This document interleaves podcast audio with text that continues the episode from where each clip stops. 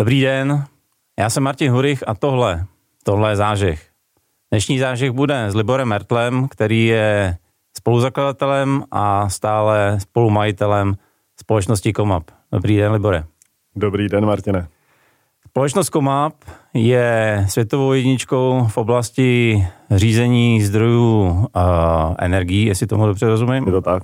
Tomu se možná budeme věnovat jenom chviličku, ale dnešní zážeh bych rád uh, s Liborem pojal jako takový uh, neúplně přímý pokračování epizody, kterou jsem tady měl s Pavlem Kleinem relativně nedávno a která byla o budování managementu. Uh, Libor si totiž prošel úplně vším od vlastně tří kamarádů, kteří zakládají firmu, až po správní radu a já bych se v tom dneska trochu rád s Liborem uh, porejpal.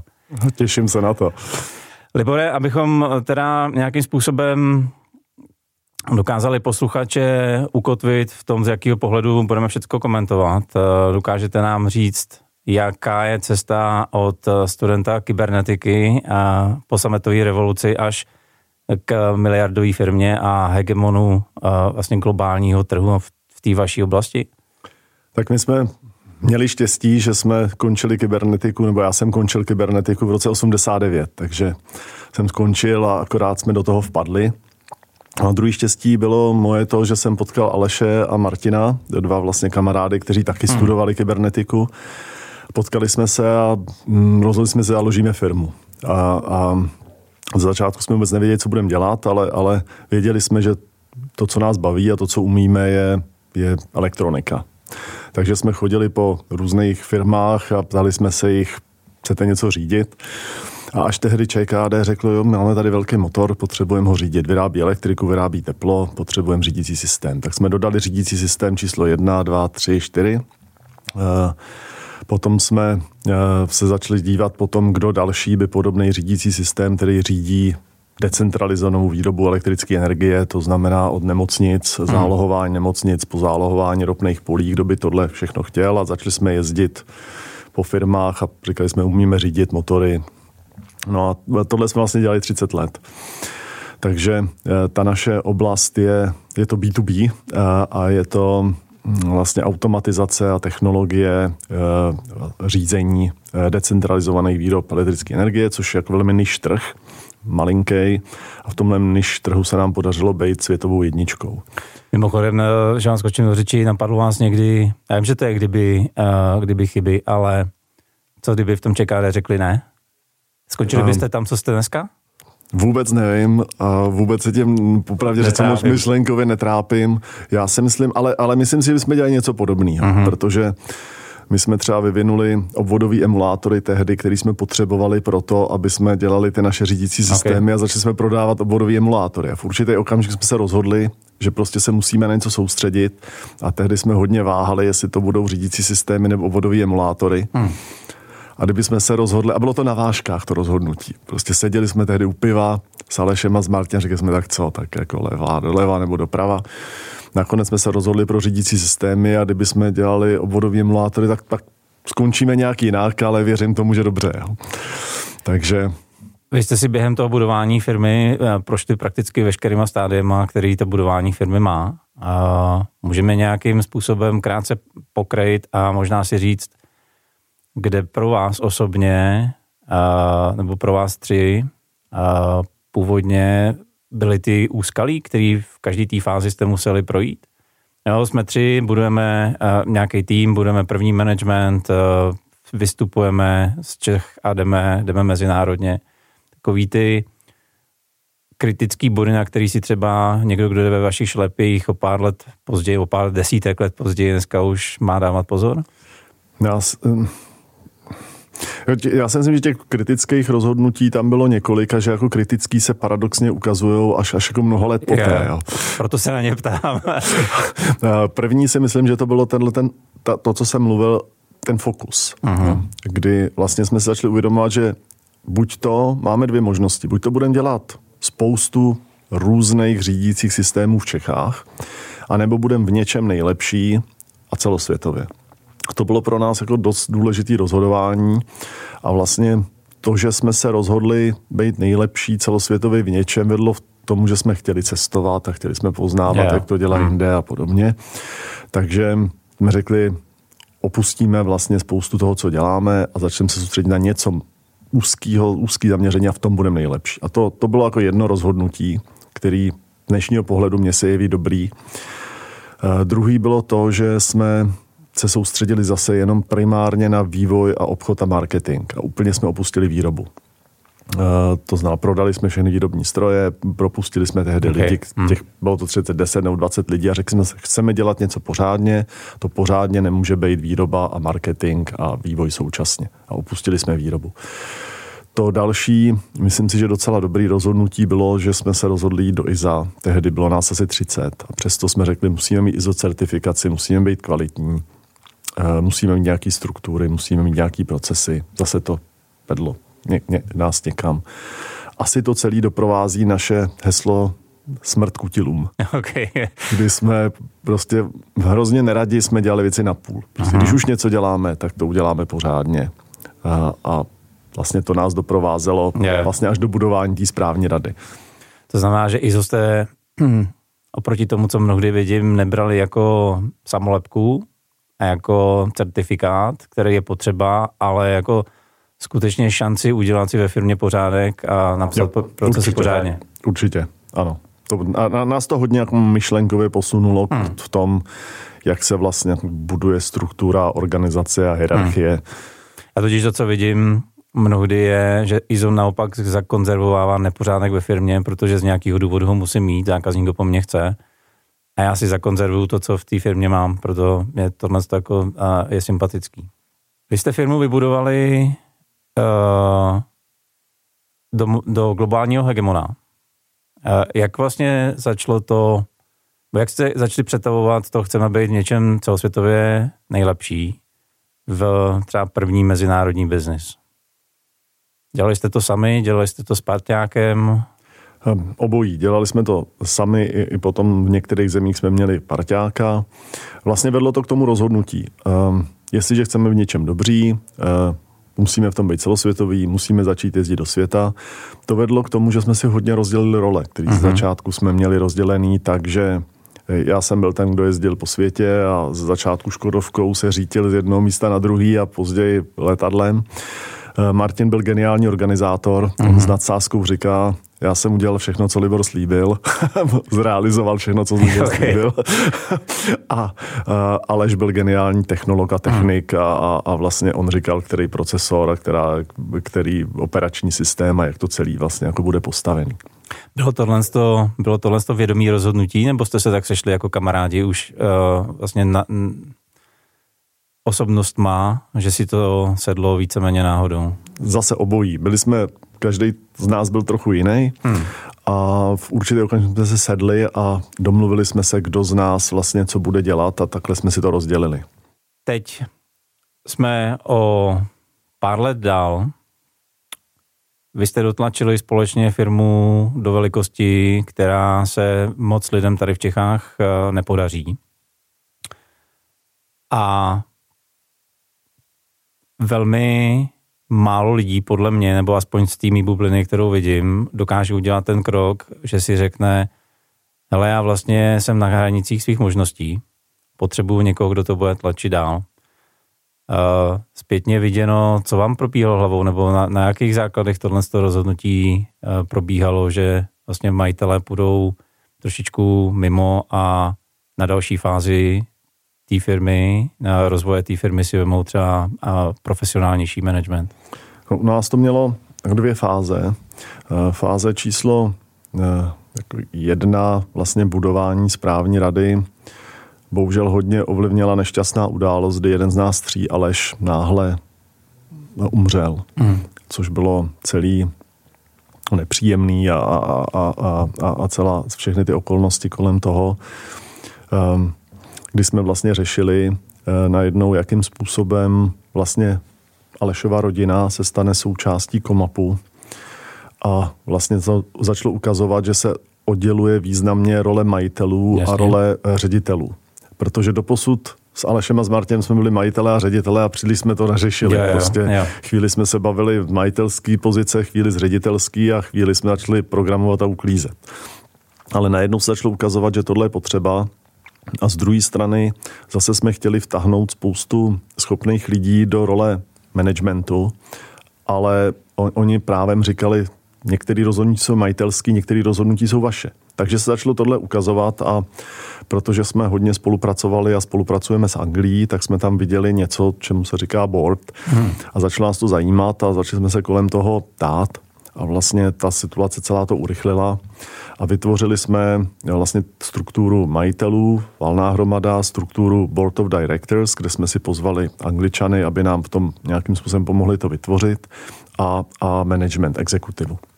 A vlastně jsme se učili tyhle ty tři uh, úrovně rozdělovat a rozhodnutí, co je rozhodnutí majitelů, co je rozhodnutí boardu a co je rozhodnutí ředitelů, uh, exekutivy. A chvíli nám to nějak se sedalo a učili hmm. jsme se to. No a pak přišel moment, kdy uh, s Martinem jsme vlastně seděli a říkali jsme, jestli tu firmu chceme posunout dál, tak, tak v první řadě já budu muset z úrovně ředitele odejít a musíme najít někoho, kdo už řídil mnohem větší firmu a kdo firmu tehdy obratku mapu byl kolem miliardy, kdo tu firmu z jedné miliardy dokáže posunout třeba na pět.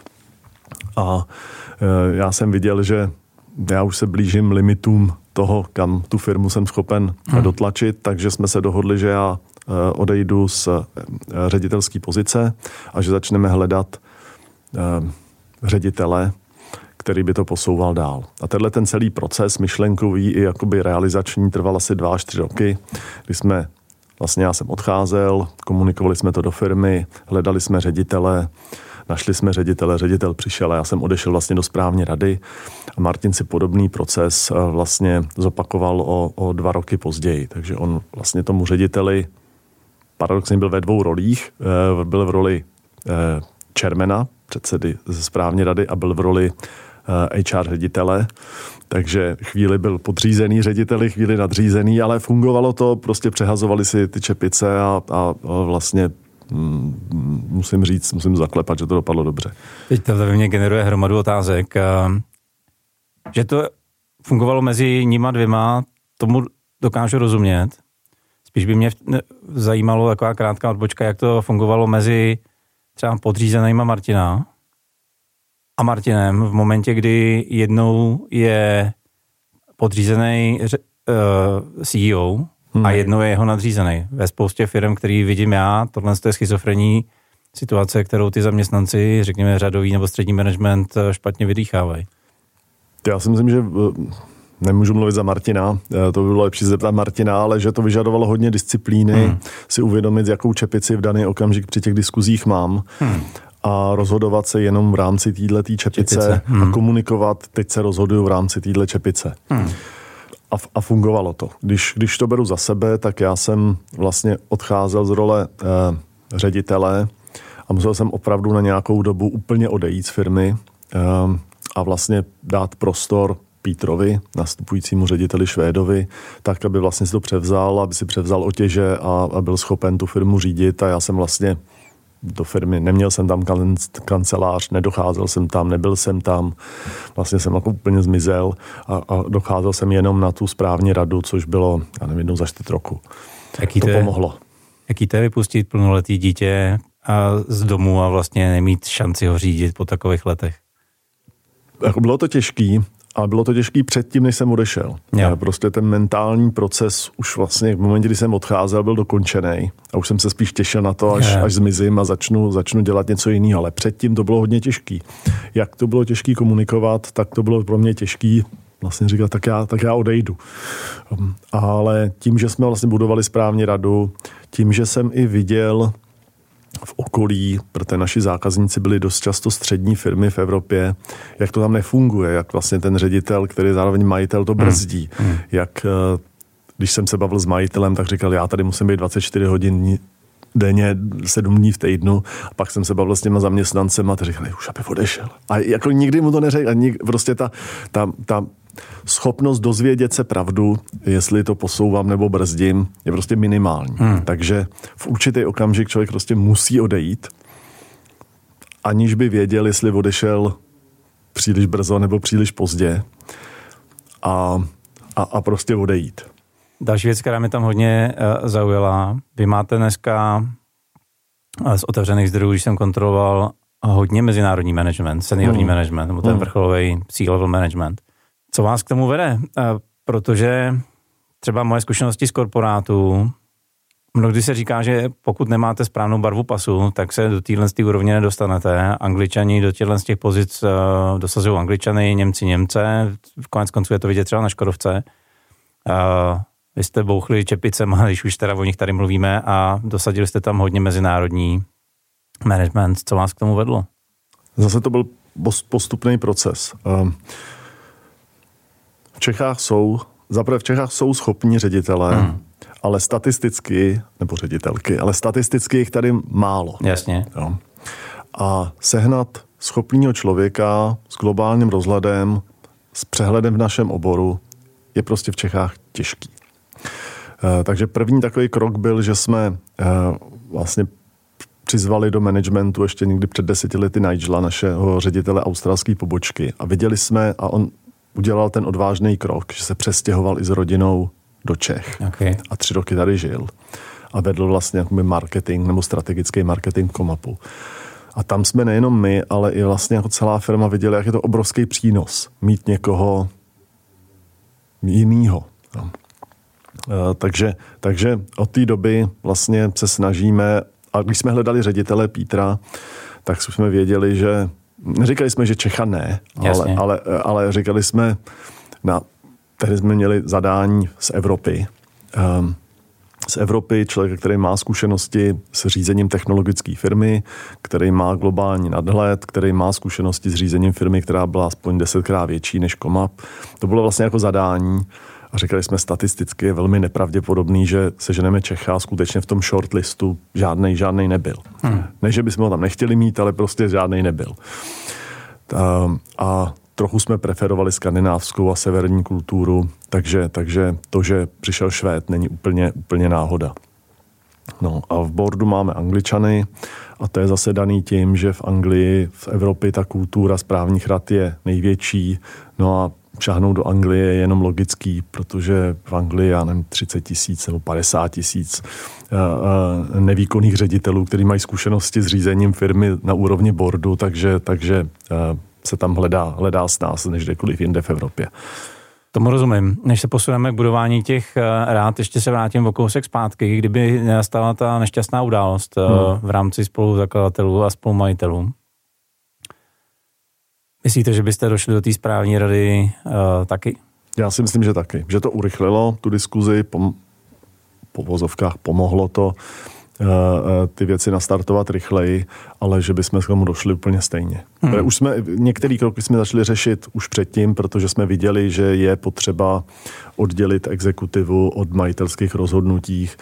Měli jsme hodně kamarádů v Anglii a známých a kolegů a distributorů, kteří vlastně něco jako správní radu řešili. Takže si myslím, že bychom se k tomu dostali, dostali taky. Hmm. Jestli tomu dobře rozumím, tak byste správní radu hnedka začali budovat jako řídící orgán?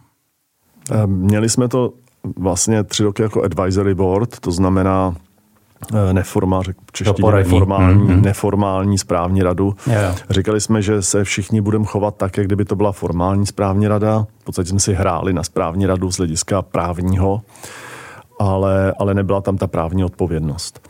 A tím jsme vlastně, to nám umožnilo de facto se učit rychleji, no, protože vlastně jsme nemuseli brát z začátku ohled na to, že tam jsou nějaké právní omezení, ale přesto jsme se prostě učili tím. Takže a myslím si, že to je standardní postup, který já navrhuju z začátku začít hrát na správní radu, to znamená chovat se, jak kdyby to byla správní rada s veškerou právní odpovědností, ale ty právní otázky odsunout a po dvou letech vlastně hraní přejít, nebo po dvou, po roce až tří, přejít na ten formální model, to znamená formalizovat to a použít a formálně to mít buď to jako supervisory board eh, v dozorčí radu v, v dozorčí radu v SREčku, anebo, nebo, nebo eh, v akciovce. OK. Uh, vy jste se hodně v tom angloamerickém světě učili. Mm.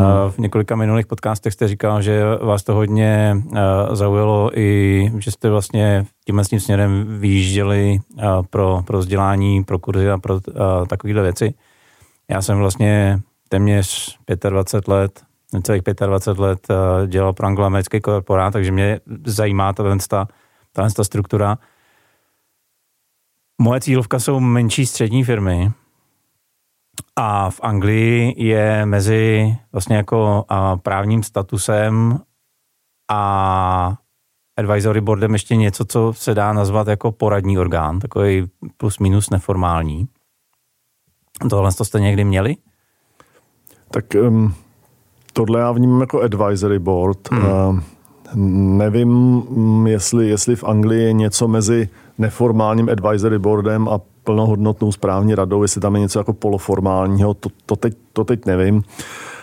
Ale... Já spíš mluvím o, o, o jedné věci. Eh, třeba opravdu malé firmy, dneska je to hodně populární venku i třeba pro startupy, hmm. kdy když se sebou něco chcete dělat a tušíte, že nemáte úplně kompetence, tak si vezmete tuhle kouče, tuhle mentora, tuhle nějakýho lektora a tak dále a tak dále. A ta moje zkušenost je, že a e, nedělají to schválně, jako cíleně, ale tím, že mnohdy majitel nebo majitelé těch firm jsou ambiciozní a chtějí s tou firmou hmm. dělat v jeden okamžik více věcí, tak ty uh, mentoři mnohdy táhnou tu firmu v těch jednotlivých pilířích, oblastech vlastně jakoby od sebe, protože každý dělá to nejlíp, co umí, ale vzájemně se nekoordinují.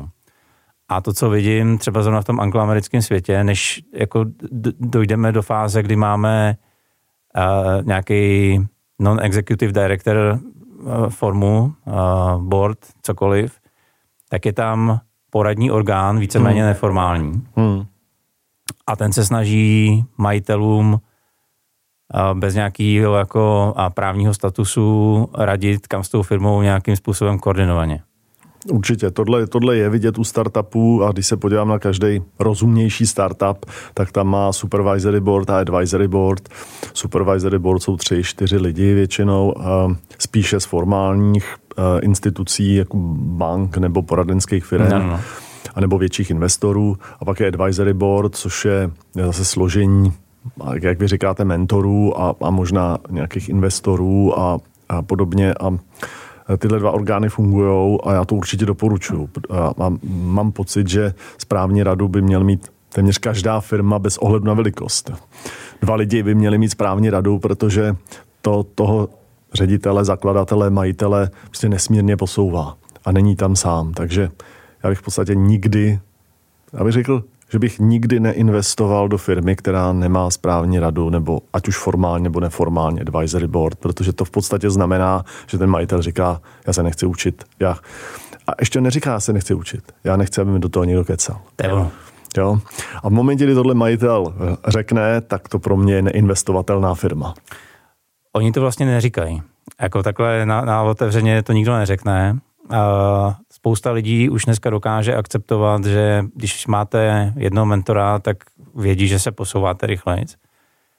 Ale mít okolo sebe těleso, kterými mnohdy otevřeně říká, ty to děláš blbě, to už potřebuje jistou dávku jako vyspělosti a překousnutí vlastního ega.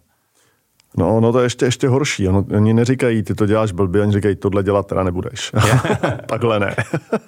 a, a vlastně, takže ty zprávy jsou, eh, nebo tohle dělat by si měl, nebo budeš. Hmm. A, a takže do určitý míry vlastně je to samozřejmě Není to vztah rodiče a dítěte, je to vztah dvou rovných eh, jedinců nebo, hmm. nebo skupin.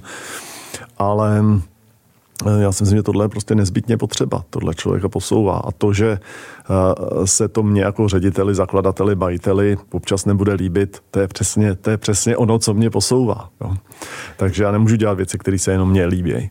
To znamená, když se na to podíváme zase zpětně, nebo jaký by bylo teda doporučení od vás, zkušeného, které je, eh, řekněme, před spoustou lidí, kteří nás budou poslouchat, proč si něco takového ve firmě vybudovat a možná i jak začít v rámci třeba těch neformálních struktur. Tak proč jo? Baťa říkal, pokud to budu citovat dobře, chceš-li vybudovat firmu, vybuduj sám sebe. Yeah. takže vlastně je to celý o, o rozvoji mě jako, jako jedince. Takže to, co já bych doporučoval, je obklopit se pár lidmi, kteří, kteří, který si vážím, kteří jsou hodnotově na tom podobně jako já a kteří mě nějakým způsobem posouvají. To znamená, něco umějí víc než já a já je respektuju. Um, takže obklopit se, obklopit se takovouhle skupinou lidí, uh, věnovat jim čas, energii, peníze, to je prostě toho součástí, protože učení není levná záležitost, hmm. ale pořád je to mnohem levnější, než se učit chyb.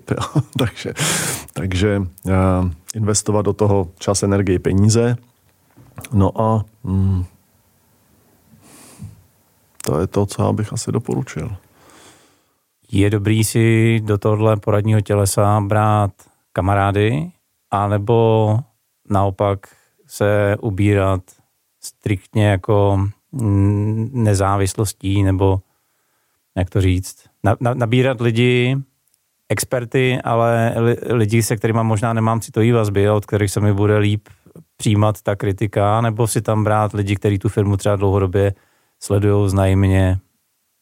Já si myslím, že to záleží na tom, co jsem začal. E, mít kamaráda, pokud ten kamarád je schopen mi hmm. říct, tohle, tohle ne, tohle musíš dělat jinak, nebo prostě mít otevřený rozhovor, je zcela v pořádku a pak, pak hm, podle mě není, není problém tam mít ty kamarády, kteří mě posouvají. Já hmm.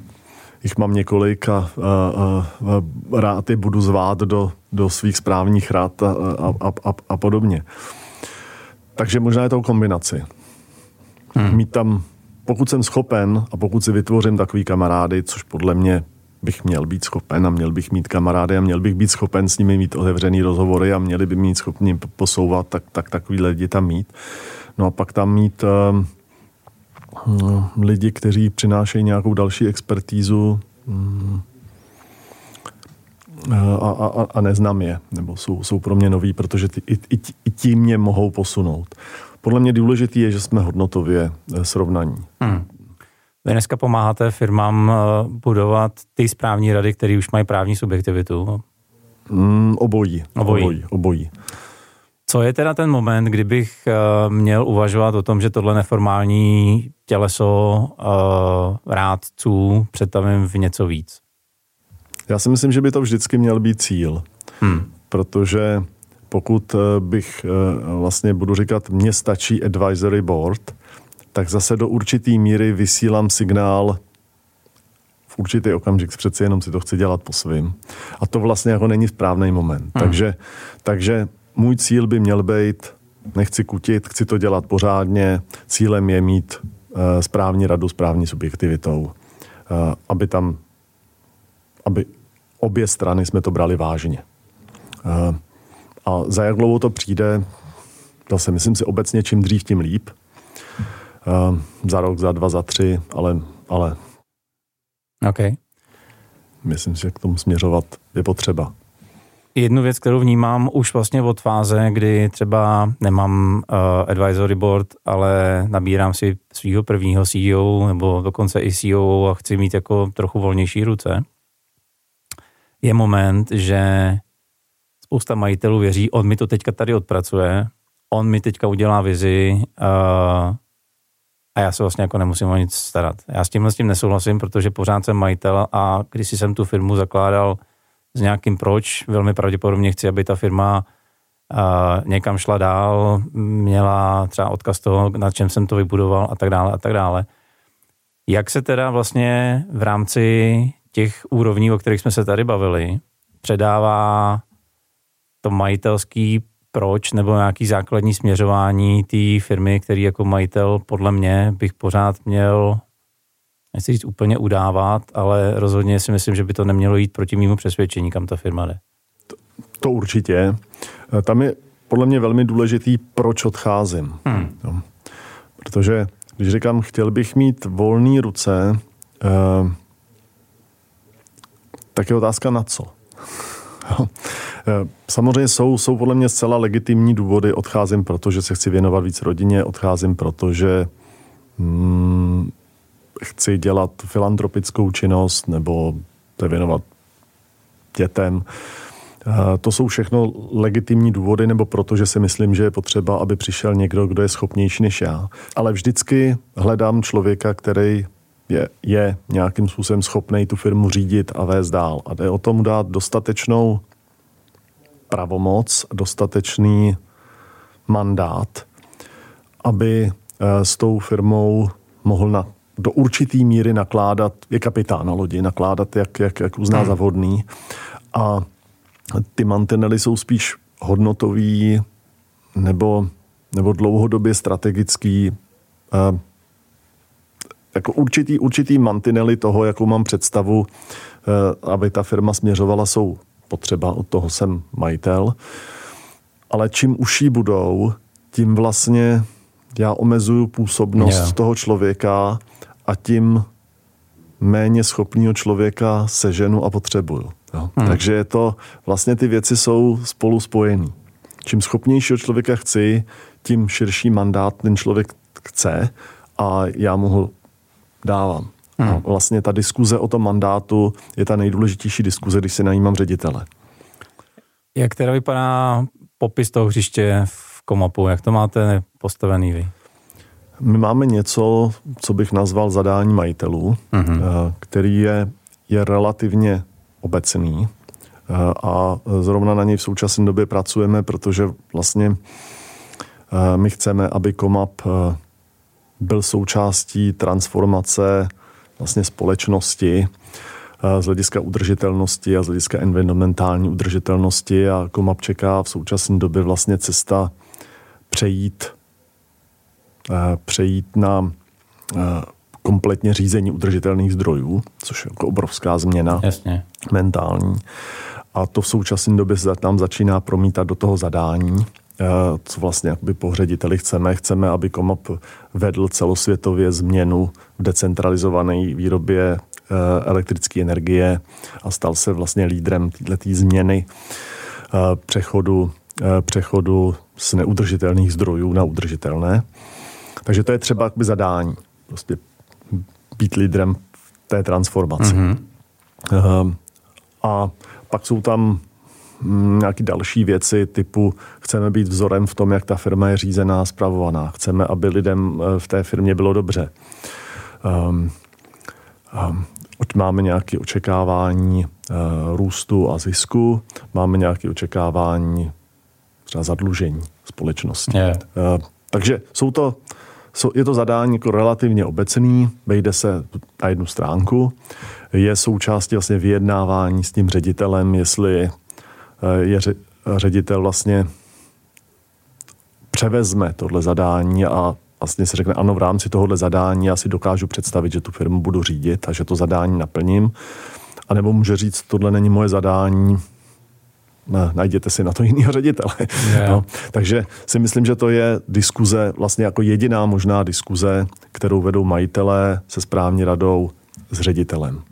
Dá se říct, že teda majitel nebo ta správní rada je pořád, nebo to zadání majitele, že, že je vlastně vizí té firmy a zimut, kam se kráčí a ta cesta a dopravní prostředek je teda potom na tom uh, exekutivním managementu?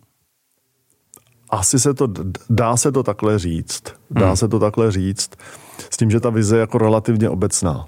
Uh, ale, ale ano. To znamená azimut. Neříkám přímo bod, kam mám dojít, ale... Azimut, dalo by se to nazvat azimutem, ano.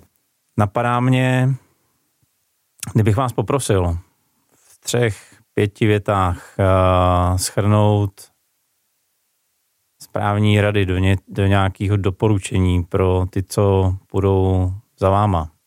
Co by si měli vylepit na monitor, vytesat do kamene, napsat uh, na recepci, co, co by to bylo?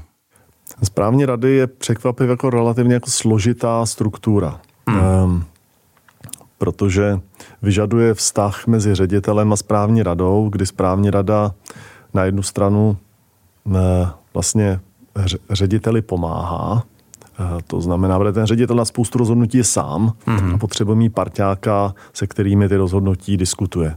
Například, já nevím, výměna jednoho z členů exekutivního týmu. On se nemá s kým by se o tom bavil a správně rada je parťák pro tuhle diskuzi. Takže správně rada nabízí pomocnou ruku řediteli často. Zároveň ho ale kontroluje a vlastně klade si systematickou je to ten správný ředitel pro tu naši vizi. Hmm.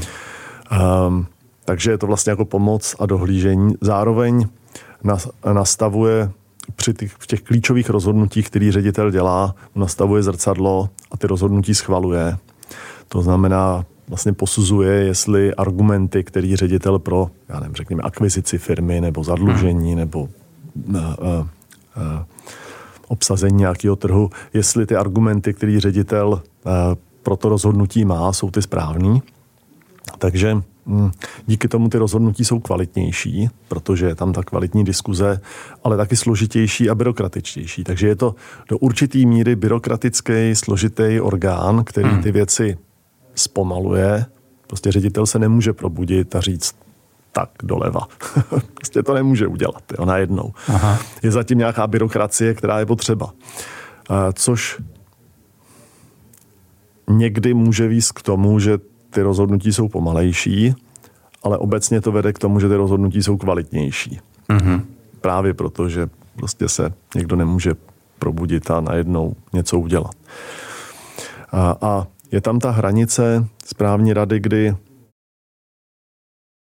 pomáhá, kontroluje, eh, hlídá um, dohromady a nastavit si to, aby ten ředitel měl dostatek svobody a, a dostatek kompetencí, aby správně rada nedělala mikromanagement a na druhou stranu, aby správně rada nebyla trafika, kde se ty lidi sejdou a jenom popláce ředitel řekne, pane správče, musíte se snažit. Je, je. Jo. Tak tenhle ten balans je relativně těžký hmm. a je potřeba se ho učit jak z hlediska ředitele, který najednou nad sebou něco má, doteď na to nemusel být zvyklý, tak z hlediska správně rady. Prostě poskytnout prostor a zároveň ale tady být, uh, být v pozoru. Hmm. Co bych, co bych, eh, otázka na co bych, co bych firmám doporučil, začít se to učit. Začít se to učit, začít chodit na nějaký kurzy, číst nějaké knížky, bavit se s někým, začít to zkoušet a, a postupně zjišťovat, prostě než do té vody skočím, jak ta voda vlastně, co mi přináší. Hmm. Mě napadlo, existuje v tom angloamerickém světě třeba nějaká statistika, korelace, že firmy, které mají tato těleso, protože nějaký důvod to těch těles být musí, že jsou úspěšnější dlouhodobě, v dlouhodobém horizontu. No neexistuje, protože všichni v anglosaském jo, světě mají správně radu. To je prostě jako zákonem daný, že tam musí být. Uh, takže tak jako u nás to je jenom u nadací, tak, tak uh, v anglosaském světě to je u všech firm. Takže takováhle korelace můžeme říct, že se anglosaský svět je úspěšnější než jiný. To je jako jiná otázka. Ale... Já si myslím, že jo. Já si to myslím taky, ale, ale um, um, takže, takže já jsem žádnou takovou statistiku nečet. OK. Jak jsme říkali, tak eh, vy firmám pomáháte tyhle ty tělesa stavět. Kdyby někdo z našich posluchačů a diváků zatoužil z vás dostat víc informací nebo možná rovnou takovýhle těleso si postavit, kde vás najdem? Takhle budu, budu rád si o tom s kýmkoliv popovídám. Jsem na LinkedInu, takže kdokoliv mě může kontaktovat. Říkám správně rady, jsou můj koníček. To, co to, co čím dál tím více soustředím a pro mě je čím dál tím víc důležitá environmentální udržitelnost. Mm-hmm. Takže preferuju firmy, které mají ve svém programu přímo zakotvenou nějakým způsobem environmentální udržitelnost. Takže takové firmy vítám, řekněme, víc než, víc než ostatní, okay. protože mi to blízko a protože si myslím, že, že to je potřeba. OK, takže v hnědouhelných dolech vás neuvidíme. Asi těžko. Děkuji moc za příjemný povídání. Tak díky, Martine. Díky. Tak to byl Libor Metrl. A pokud jsme vás nadchli a začali jste uvažovat o správní uh, radě nebo jakýmkoliv doporučovacím tělese na začátek, tak jsme svoji práci udělali dobře. Pokud u nás dáte vědět i svým kamarádům, známým, eh, budeme, budeme ještě radši. Vy sami určitě eh, dávejte lajky a dávejte odběry, ať už ve svých podcastových aplikacích nebo na YouTube, protože jinak se svět o nás nedoví. Pokud budete chtít a tak k němu jsme se nedostali. Já slibuju, že z Libora nějaký eh, bonus eh, určitě dostanu po této epizodě. Pokud se budete chtít dostat i k eh, bonusu, určitě koukněte na moje stránky www.martinhurich.com lomeno zážeh. No a mě už nezbývá, než jenom držet vám palce a přát úspěch. Díky.